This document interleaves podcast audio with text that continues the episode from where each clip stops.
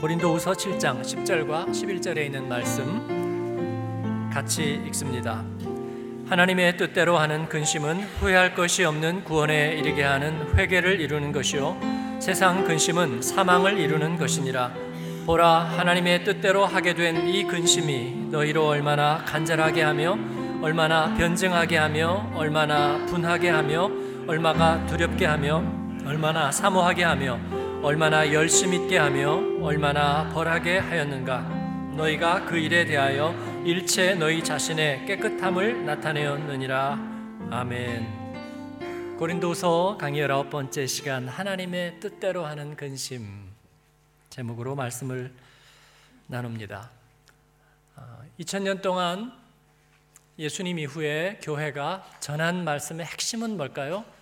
예수님 믿고 죄에서 자유케 된다는 그 메시지죠. 이것이 복음의 핵심 중의 핵심입니다. 아, 그런데 예수님 잘 믿고 교회 잘 다니는 사람 중에 정말 자유하고 기쁜 사람이 그렇게 많지는 않다는 것은 뭘 의미하는 걸까요? 어, 때가 많으니까 목욕탕이 존재한다. 뭐 그런 얘기로 봐야 되나요? 많은 사람들 중에 왜 어, 자유함과 기쁨이 적을까? 어, 오히려 예수님을 잘 믿고 신실하다는 증거는 약간 어두운 표정이거나 뭔가 어, 남다른 죄의식을 가지고 있거나 아, 저는 부족해요. 좀 마음이 힘들어요. 이게 오히려 하나님 앞에서는 더 믿음 좋다는 그런 증거처럼 보이는 그게 맞은 걸까요? 오늘 말씀 속에서 예, 그 이유를 한번 생각해 보려고 그럽니다. 오늘 말씀의 배경은 오늘 제가 어, 다루지는 않을 겁니다. 그러나 고린도 교회에 어려움이 있었습니다. 죄가 있었고 그리고 분열의 가능성이 있었습니다. 바울 사도가 편지를 보냈는데 그 편지는 이 고린도 전후서에 나타나 있지 않는 편지입니다. 그 편지를 디도가 가져가서 전했고 그리고 그들은 그 편지를 받고 굉장히 근심했다고 그럽니다. 그런데 그 근심이 그들을 더 어렵게 만든 것이 아니라 그들을 치유하고 회복하고 변화시키는 결과를 낳았습니다. 그들은 자유함을 얻었다고 말합니다. 그래서 어떻게 이런 일이 일어났을까? 오늘 이 말씀을 나누려고 합니다. 첫 번째는 죄책감의 문제입니다. 어, 여러분 죄책감은 뭘까요? 죄가 우리 안에서 머무르는 방식을 말합니다. 어, 왜냐하면 죄는 그 죄가 가지고 있는 악이 우리에게 해를 끼치는 것만은 아닙니다. 왜냐하면 죄악이란 그 사실만 가지고서는 아무것도 아닌 경우가 많아요. 예를 들어서 살인 흉기가 저기 떨어져 있지만 그건 나하고 사실은 아무 상관이 없습니다. 그래서 나에게 큰 해를 끼치잖아요. 욕설이 벽에 아주 정말 듣도 보도 못한 끔찍한 욕설이 벽에 써 있습니다. 나하고 아무 상관 없습니다.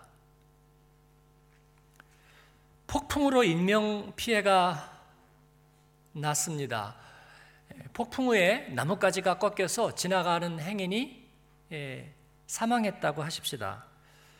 그것을 우리는 죄라고 부르지는 않습니다. 그냥 자연재해입니다. 나무가 꺾여서 지나가는 행인이 죽은 사고인 거예요. 그런데 그게 죄가 되려면 누구의 부주의와 누구의 무책임으로 이런 일들이 방치되어서 이렇게 되었느냐 라고 얘기되기 시작하면 사람들은 분노하기 시작하는 것입니다. 그리고 책임에 대한 문제를 제기하고 그리고 그것이 유족들과 사람들에게 파급 효과를 만들고 그리고 원한을 만들고 그것이 우리 안에 죄가 머무르는 방식입니다. 악은 그냥 물건 같은 것입니다. 욕망이나 충동도 하나님께서 우리에게 주신 하나의 현상 같은 거예요. 본능 같은 것입니다. 그 자체는 악이 아니에요. 그래서 배고픈 욕망, 그것은 악이 아닙니다. 이러한 것들이 우리의 어떤 생각과 연결될 때, 우리의 의식과 연결될 때 그것은 죄로 변할 가능성이 있습니다. 예, 올해는 예, 개의 해죠. 어, 저희가 학교 다닐 때부터 그 전설에 띄는 오팔년 개띠입니다. 어, 그분들이 올해 환갑을 맞으시는 거죠. 예. 그런데 이 개에게 근친상간이라는 도덕 개념은 없어요. 그래서 어, 부모와 자식 간에도 짝을 짓는 거예요. 물론 어, 주인들이 그렇게 못하도록 하지만 그러나 그들은 그럴 수 있다는 거예요. 왜냐하면 그들이 비도덕적이기 때문이 아니라 그런 의식이 없기 때문입니다. 하나님은 우리 인간에게만 그런 도덕관념, 그런 양심에 대한 의식을 주셨습니다. 그래서 악이 우리에게 어떤 해로운 것이다 라고 생각하더라도 우리가 그것을 매일 만나지만 그 악 자체는 사실 아무런 문제가 없을 수도 있는 거예요. 그냥 매일 겪는 일일 수 있고 거기에 있는 물건 같은 것일 수도 있습니다. 늘 듣는 말이기도 하고 누구나 하는 행동이기도 하고 그냥 저 사람이 날 때부터 생긴 표정일 수도 있고요. 그리고 그냥 일어나는 단순한 충동일 수도 있는데 그것 때문에 문제가 생기거나 괴로워할 리는 없습니다. 그러나 그것이 우리 인간의 의식과 연결이 되면 문제가 되는 것입니다. 그래서 그것은 파괴적인 욕망이 되고 그리고 원망하는 마음이 되고 그리고 악한 마음이 되고 또 저주가 되는 거예요.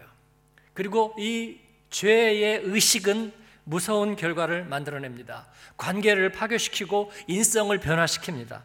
그리고 파급 효과를 만들기 시작해서 공동체로 확산돼 가고 공동체를 깨뜨리는 일들을 만듭니다.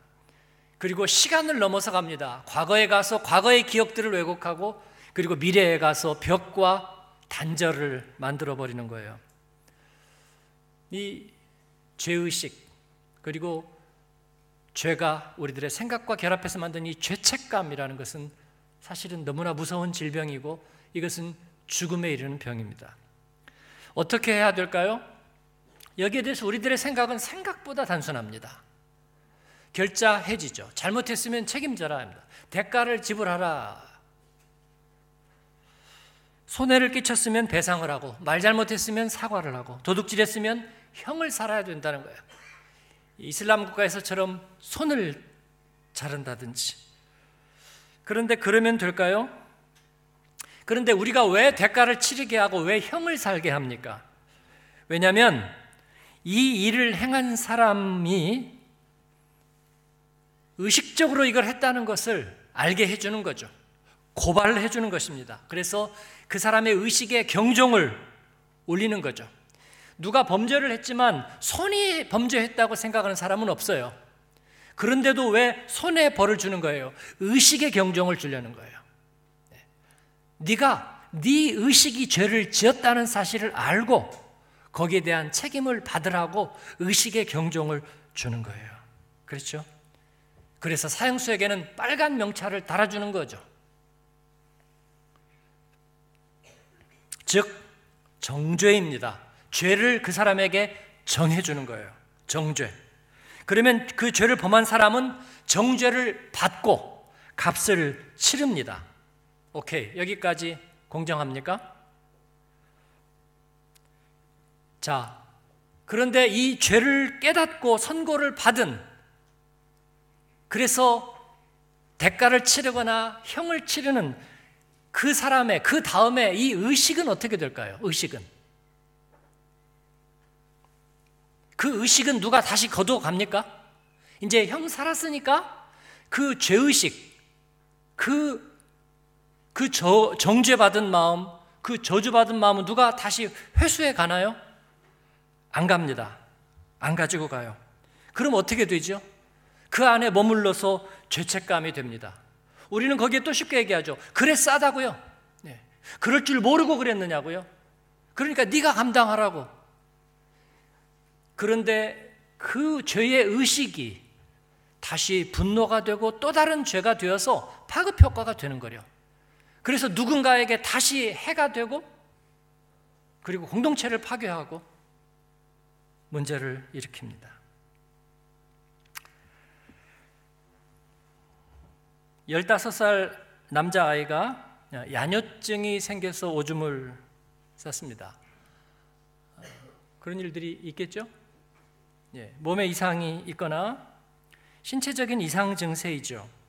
의사 같으면 당연히 예, 치료해 주려고 생각을 할 겁니다. 근데 부모는 좀 달라요. 예, 몸이 안 좋아서 그런 거를 알겠지만 부모는 일단 마음이 상하는 거예요. 여러분 요양원에 가면 이 치매 환자들에게도 이 돌보는 간호사들이 혼을 내요. 할머니 그렇게 하면 안 된다니까 치매 환자잖아요. 예, 그래도 혼을 내요. 치매 환자가 좋은 건 금방 잊어버리니까. 근데 아이에게는 부모가 짜증을 내는 거예요. 예. 너 어디가 안 좋으면 안 좋다고 얘기를 하지. 너 아직도 오줌도 못 가리니? 거기서 끝나면 좋은데 한마디 더 하는 거예요. 자기 전에 도대체 뭐 한 거야? 오줌 화장실도 안 가? 물론 부모는 그래도 정이 있으니까 의사에게 데리고 가고 치료를 하겠죠. 예, 치료가 되었습니다. 거기서 끝났을까요? 끝나지 않죠. 그 아이가 행한 일과 비난받은 것에 대한 수치와 두려움은 그 아이의 의식에 그대로 혹은 깊이 자리 잡고 있을 거라고 생각합니다. 왜냐하면 누가 가져가지 않았기 때문입니다. 누가 가져가지 않았어요. 근데 그게 없어지느냐고요? 없어져요? 안 없어집니다. 왜 안 없어지죠? 그게 자기 자신이라고 동일시 되었기 때문에 아이덴티파이 되었기 때문에 그래요. 왜냐하면 내가 쌌잖아요. 그래서 내가 오줌 싸게인 거예요. 나는 15살짜리 오줌 싸개야. 그리고 그 의식을 누가 다시 가져가지 않았어요. 그냥 대가만 치른 거예요. 자, 우리가 대가를 치르는 게 맞다는 게 얼마나 위험하고 파괴적인 생각인지 아시느냐고요. 우리는 죄에 대한 대가를 치러야 된다고 굳 게 믿고 있습니다. 차를 긁고 갔으면 잡아서 그대로 해놓아야 되고요. 상해를 입혔으면 처벌을 받아야 한다고 믿습니다. 그런데 그 다음은 어떻게 하죠?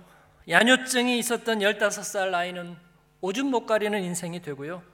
그리고 그 죄책감은 어떻게 하죠? 옛날에 조지아 텍에서 우리 한국인 2세 학생이 총을 난사한 일이 있었죠. 예, 아무 일도 없었대요, 부모들은요. 열심히 일했고, 그 아이도 내성적이고, 판타지는 많았지만, 아무 일도 없었대요. 아, 정말 손 가리고 하늘을 가리세요. 아무 일도 없었다니요, 여러분. 예? 그 아이의 인생에 아무 일도 없었다니요. 수많은 일이 있었겠죠.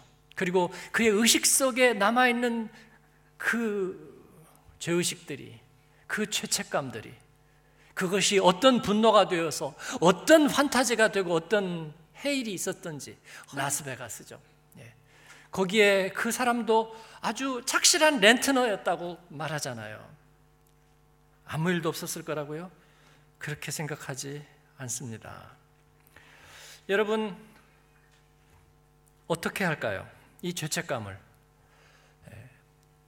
중간 결론입니다. 분명히 얘기하죠. 버려야 됩니다. 버려야 되는 거예요. 그렇지 않으면 이것은 병이 되고 죽음에 이릅니다. 그만 죽고 죽음에 이르는 것이 아니라 또 다른 악을 만들고요. 그리고 그 악을 전염시킵니다. 이것이 이데올로기가 되면 무서워지는 거예요. 세계대전이 일어나는 거예요. 이것이 광신이 되면요, 역사를 망하게 하는 거예요. 우리가 세계에서 지금 그걸 보고 있잖아요. 죄책감을 어떻게 버릴 것인가 두 가지 방법이 있습니다. 하나는 없는 것처럼 억눌러서 어디엔가 안 나타나도록 집어넣어 버리는 거예요. 이것을 전문가들은 억압이라고 말합니다. 그러나 이것은 버린 게 아니에요. 무의식 속에 살아남아서 그 사람의 일생을 지배하는 거예요. 무슨 얘기가 한마디 했는데 어떤 사람이 갑자기 확 분노하고 그런 거 경험하잖아요.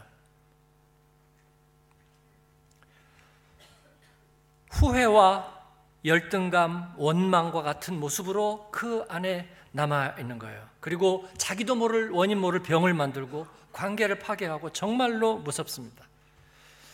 자, 죄책감을 버리는 또 다른 방식은 드러내는 거예요.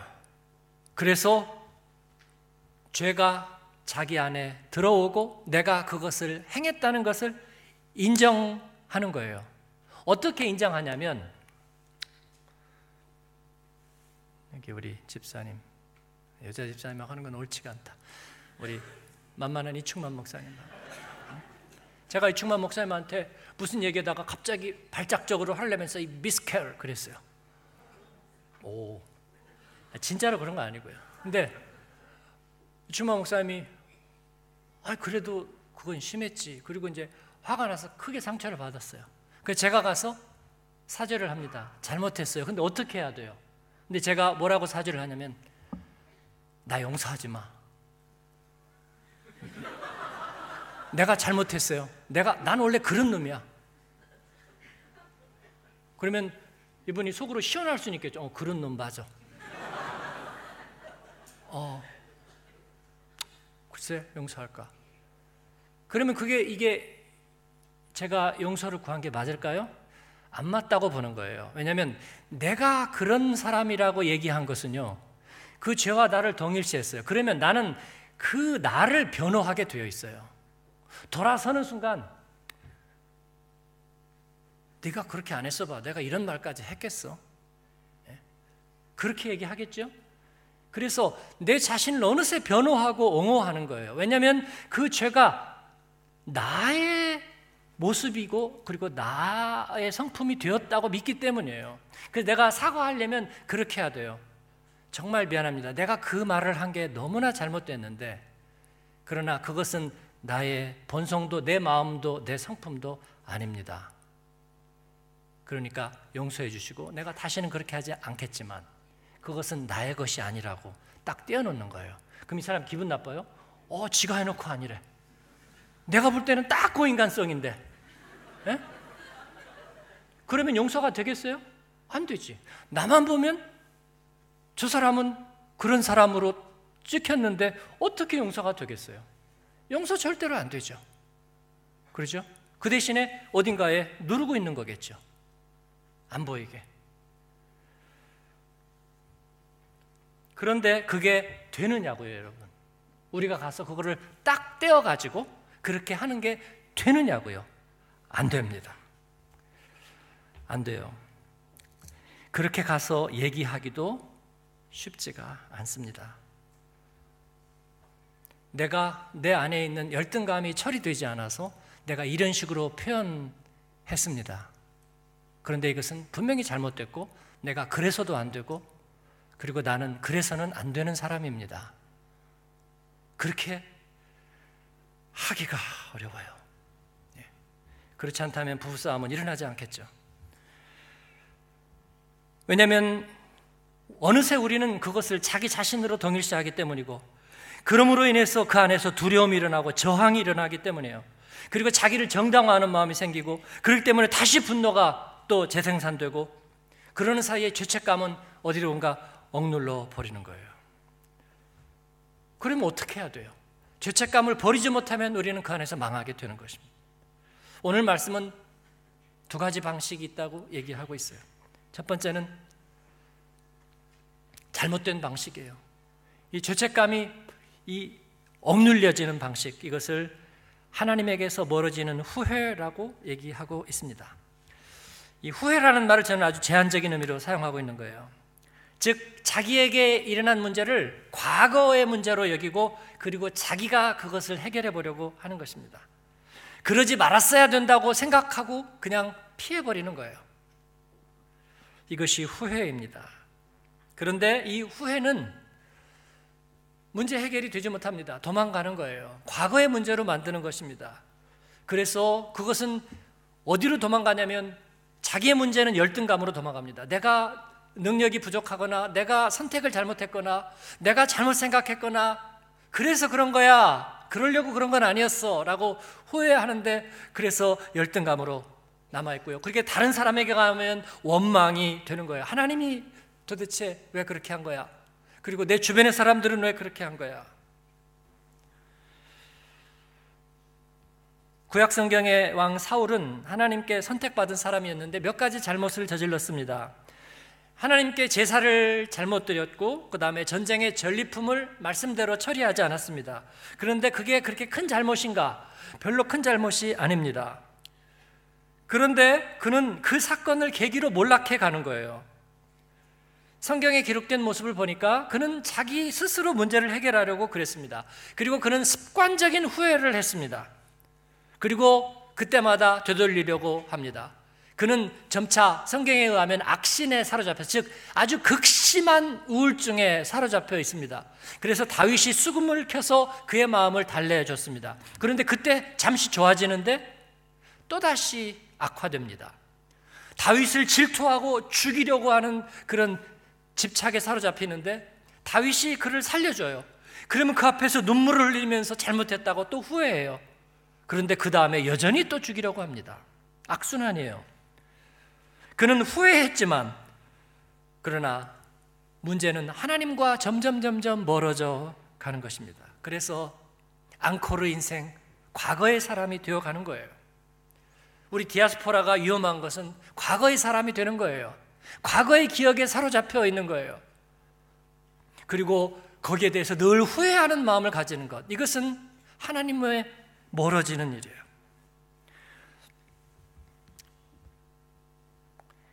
다윗 왕은 다릅니다. 다윗은 사울에 비하면 훨씬 더 중요한 죄를 범했습니다. 무슨 죄죠? 간음죄와 그리고 살인 교사죄입니다. 저는 사울 왕은 요즘 같으면요 2년 집행유예라고 확신합니다.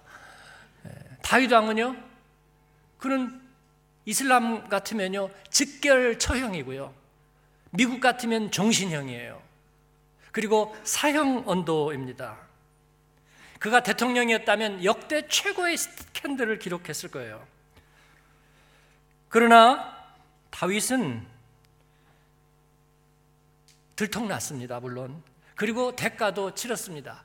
아주 망신도 당했고, 그러나 그는 거기에서 도망가지 않았고 자기의 옷을 찢고 죄를 시인했어요. 죄를 인정하고 시인했습니다. 물론 그의 말년에 영광이 없었고 리더십도 빛을 잃었습니다. 그가 죄 지어서 난 그 아들은 죽었고요.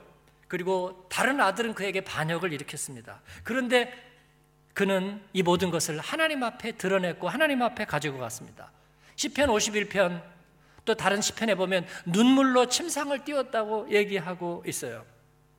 하나님 앞에 가서 근심을 했는데 그 하나님 앞에 나아가는 근심이 그를 회복시켰다고 얘기하고 있습니다.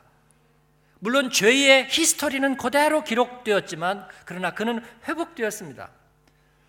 여러분 다윗이 회복된데 뭐 기분 나쁜 거 있으세요? 네? 그래서는 안 됐다고? 아니 가정을 깨뜨려 놓고 근데 여러분 또 재밌는 사실이 뭔지 아세요? 바세바하고 간음을 했잖아요. 그리고 들통났잖아요. 그리고 그 아들이 죽었잖아요. 그런데 다윗이 바세바하고 그리고 그 남편을 죽게 만들었잖아요. 그리고 바세바하고 계속 살았다는 거예요. 하나님이 그것을 인정해 줬다는 거예요, 여러분. 이 점에 대해서는 어떻게 생각하세요? 와, 그럴 수 없네. 이 스캔들이야. 여러분, 하나님이 그 솔로몬을 축복하셨습니다. 하나님은 그의 참여를 정말로 받으셨을 뿐만 아니라 그가 죄를 드러내고 시인하고 그의 죄의 대가를 우리가 죄의 대가를 도대체 어디까지 치르겠어요? 네? 만약에 끝까지 치러야 된다면 우리 인류가 다 망해 버려야 되는 거잖아요. 인류가 다 망해 버려야 되죠. 그러나 하나님은 우리를 망해야 된다는데 아멘인 건 아니시죠? 네? 망하지 말아야 된다는 아멘이시죠. 저도 아멘이에요. 아, 그러나 하나님은 우리를 이처럼 사랑하셨습니다. 이처럼 사랑하셨어요. 어미가 자식을 버려도 나는 너희를 버리지 않겠다. 하나님은 우리를 이처럼 사랑하셨습니다.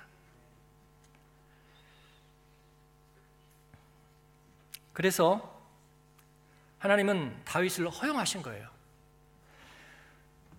그의 시편 18편을 하나님께서는 회복시키셨어요. 나의 힘이 되신 여호와여 내가 주를 사랑하나이다. 그렇지 않다면 그가 했던 말 다 거짓말이 되는 거잖아요. 그러나 하나님께서는 그를 다시 회복시키셔서 그의 죄의 그 의식과 죄책감을 그의 죄의 결과로부터 떼어내셔서 죄의 대가는 그가 치르게 하셨지만 그러나 그의 마음은 회복시켜서 정한 마음, 정직한 영을 회복시켜 주셨습니다. 할렐루야. 그래서 시편 23편은 살아 있는 거예요, 여러분. 다윗의 시편 139편은 살아 있는 거예요. 내가 주의 신을 떠나 어디로 가며 주의 앞을 피하여 어디로 가리까? 그 시편은 살아 있는 거예요. 왜냐하면 하나님이 그를 위해서 대신 값을 치러 주셨습니다.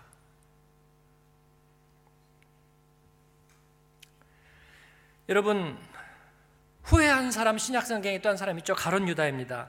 유다는 레디칼한 사람이고 똑똑하고 이상주의자예요. 그래서 사사건건 소수 의견 내고 그리고 바른 얘기했습니다.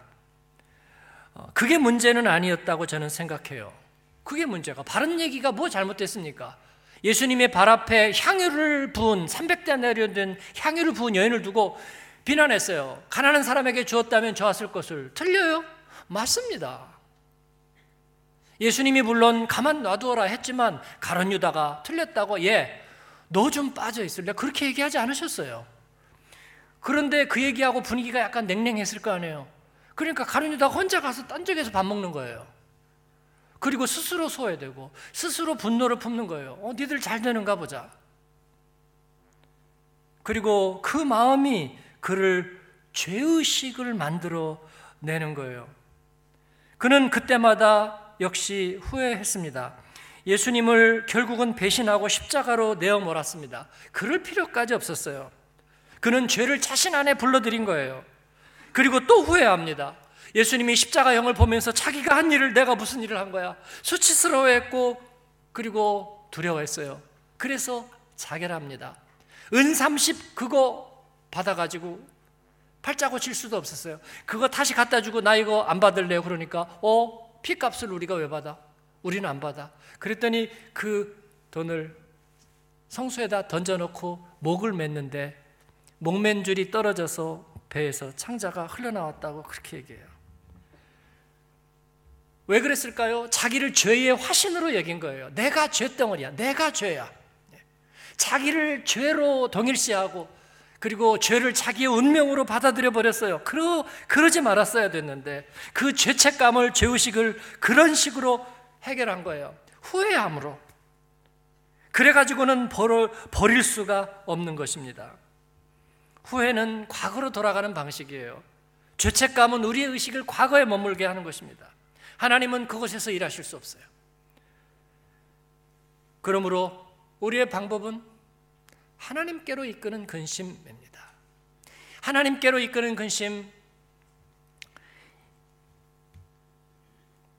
메시지 성경에 보니까 이것을 하나님께로 이끄는 근심, 하나님의 뜻대로 하는 근심을 하나님께로 이끄는 근심이라고 의역하고 있습니다. 우리는 이것을 회개라고 말하는데 이 회개는 헬라어로 메타노이아입니다. 이것은 후회가 아니라 방향 전환을 의미하는 거예요.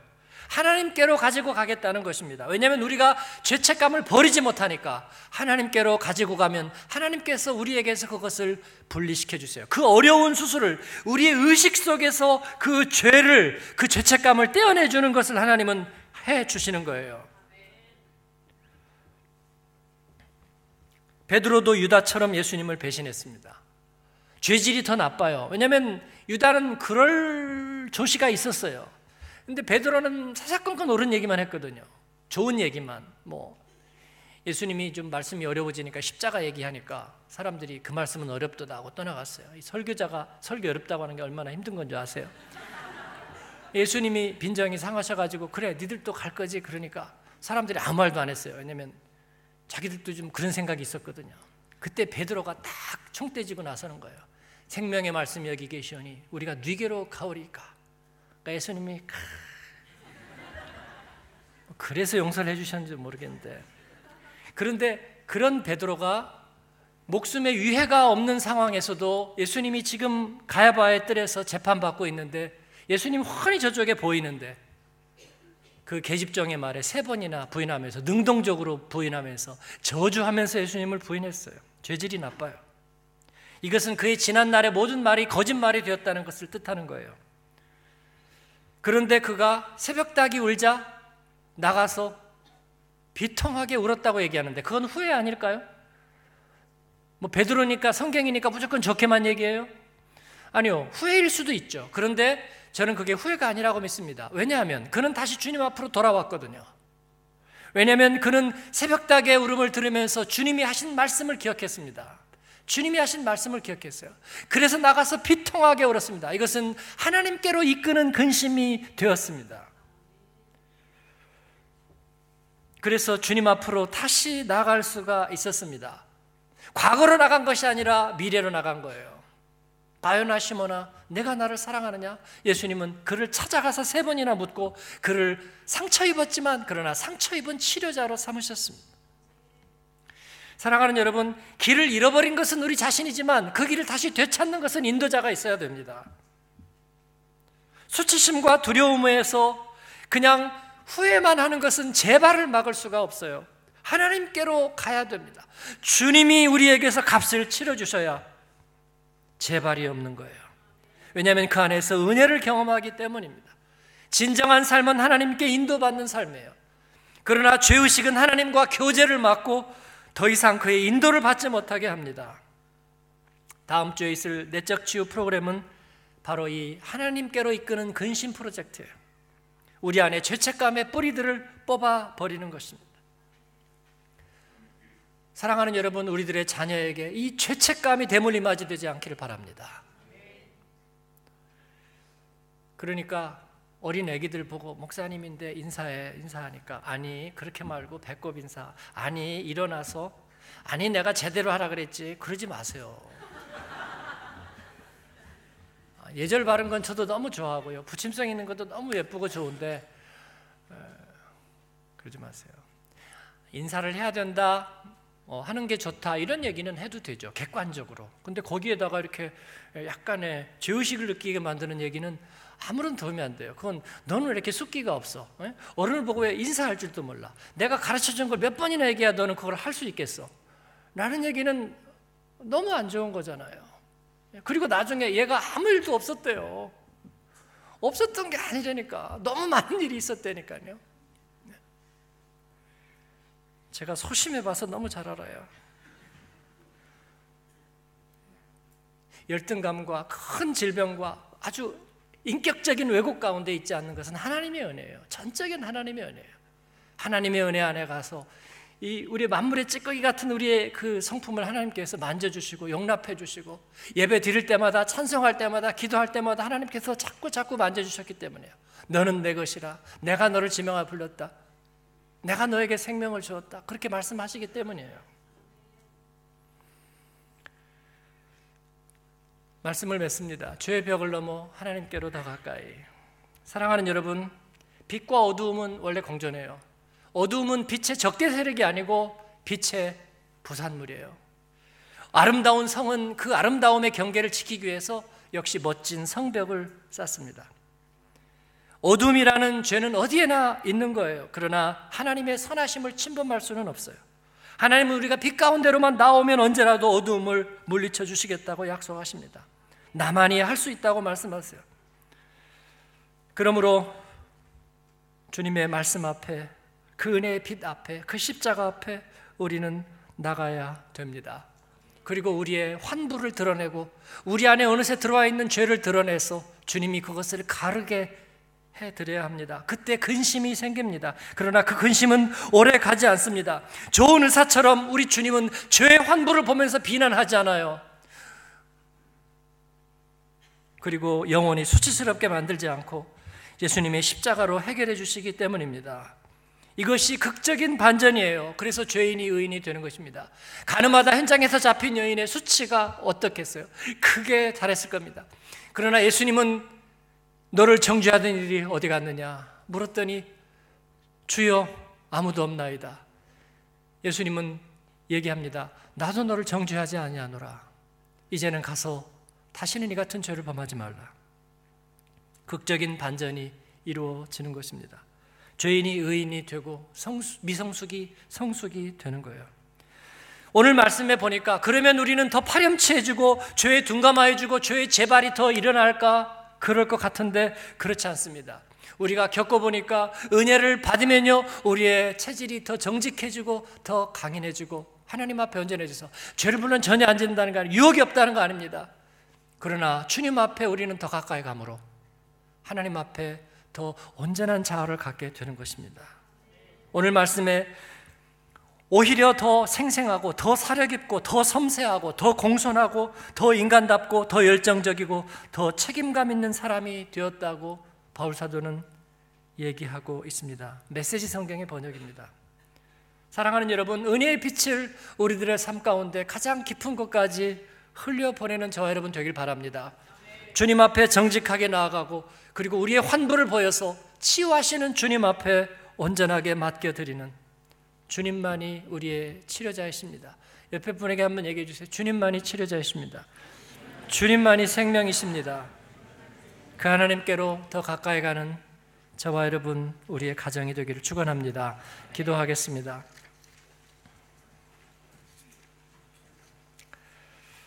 우리가 모든 죄책감을 여기에서 다 끄집어낼 수도 해결할 수도 없겠습니다. 그러나 이 시간에 주님의 임재 앞에 말씀 앞에서 주님의 은혜만을 기억하십시다. 내가 너를 사랑하노라. 너의 감추어진 모든 것까지 내가 너를 치료하노라. 주님, 우리 안에 있는 모든 방 다 열어드립니다. 아무에게도 얘기할 수 없는 기억조차도 수치와 부끄러움조차도 어딘가에 내 안에 병이 되어 있는 그것까지도 내가 스스로 행한 잘못, 내가 불러들인 죄까지도 주님 앞에 다 열어놓습니다. 주님 은혜의 빛을 비춰주옵소서. 주님 나를 긍휼히 여겨 주옵소서. 하나님 이 죄의식이 이 죄가 대물림하지 않게 도와주시옵소서. 하나님 치유하여 주시옵소서. 우리 주님 앞에 그렇게 간구하며 기도하겠습니다. 은혜로우신 아버지 하나님 감사합니다. 오늘 주님 앞에 말씀 앞에 세워 주시니 감사합니다. 오 하나님 주님 내 안에 오셔서 나를 하나님의 뜻대로 근심하게 하시고 하나님께로 이끄는 근심 위에 그 슬픔 위에 세워 주셨어. 주님 내 안에 주님의 은혜가 하나님 마르지 않게 아버지 하나님의 그 구원 생명이 내 안에서 하나님 사라지지 않게 내가 하나님으로부터 멀어지지 않게 하나님 그 죄의식 가운데 하나님 그 어둠 가운데 다시 버림받아 있지 않게 하나님 도와주옵소서 나는 예수의 피로 새 생명이 되었습니다 하나님 주님 앞에 나의 모든 좌절과 아버지 나의 모든 죄의 기억들을 아버지 하나님 앞에 내어놓습니다. 하나님 새롭게 하여 주옵소서. 새롭게 하여 주옵소서. 예수님 이름으로 기도합니다.